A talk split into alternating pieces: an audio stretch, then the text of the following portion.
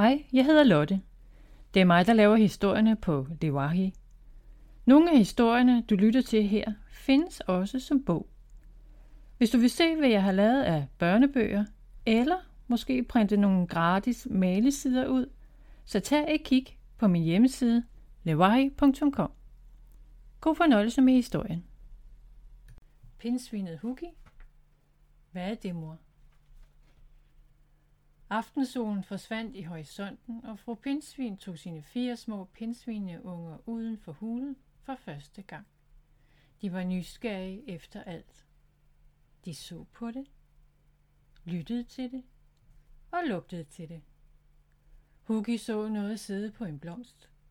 Den havde seks ben, fire vinger, to store øjne og to lange antenner i panden. Hugi så på den, lyttede til den og lugtede til den, så han næste gang vidste, hvad det var. Han vippede hovedet. Snudebiler og larvefødder. Hvad er det, mor? spurgte han. Kan du gætte, hvad det var? Fru Pinsvin kiggede op. Det er en natsværmer, svarede hun. Hvad er det på dens ryg, mor? Det er vinger. Hvorfor har den vinger? Så den kan flyve. Den er så smuk. Ja, svarede fru Pinsvin. Huggy kiggede op på natsværmeren. Kan vi være venner? spurgte han. Nej, svarede den. Hvorfor ikke? Fordi du spiser min slags, sagde natsværmeren. Huggy så spørgende på sin mor, som nikkede. Det er sandt, sagde hun. Han gik så tæt på natsværmeren, som han kunne, og prøvede at røre den, men kunne ikke. Så forsøgte han at hoppe, mens han strakte armene så langt op han kunne. Men han kunne stadig ikke nå den. Natsværmeren begyndte at bevæge sine vinger op og ned, hurtigere og hurtigere, indtil den pludselig slap blomsten med sine seks ben, løftede sig højt op på himlen og fløj væk.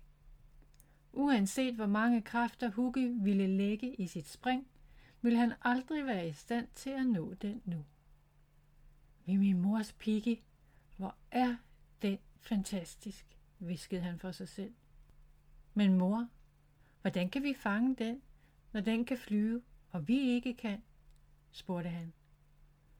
Fru Pinsvin begyndte at forklare, men Hugi holdt hurtigt op med at lytte, da han nu havde fået øje på noget andet. Det kravlede på et blad. Kroppen var lille og afrundet med seks ben. Det var rødt, hvidt og havde sorte prikker på ryggen. Huggy så på det, lyttede til det og lugtede til det. Kan du gætte, hvad det var?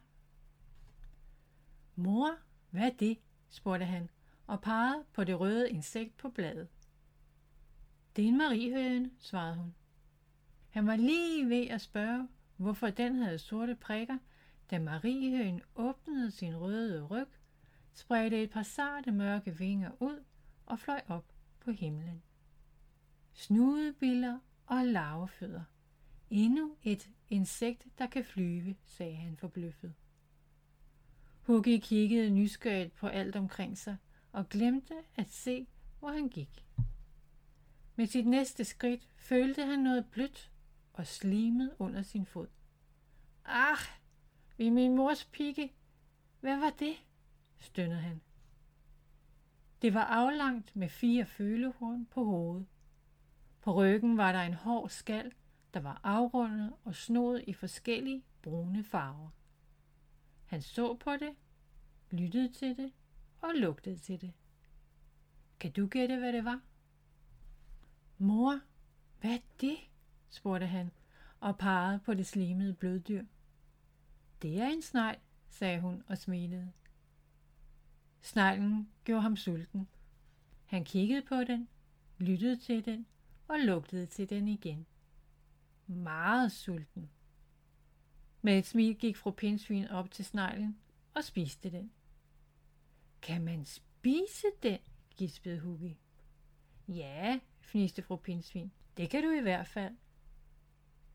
Det forklarede, hvorfor han havde følt sig så sulten, da han havde mødt denne nye skabning. Han var nødt til at finde en til. Han forsøgte at huske, hvordan sneglen så ud, hvordan den lød og hvad den lugtede af. Han søgte og søgte gennem døde blade og kviste på jorden, mellem buske og i det lange græs. Han brugte øjnene, ørerne og næsen, indtil han endelig mødte lugten af snegl. Han gik tættere på. Der var en lige foran ham. Synet fik ham til at hoppe af glæde. Han greb den og spiste sneglen i en stor bid. Fordi han var en pindsvineunge, syntes han, at sneglen smagte fantastisk godt.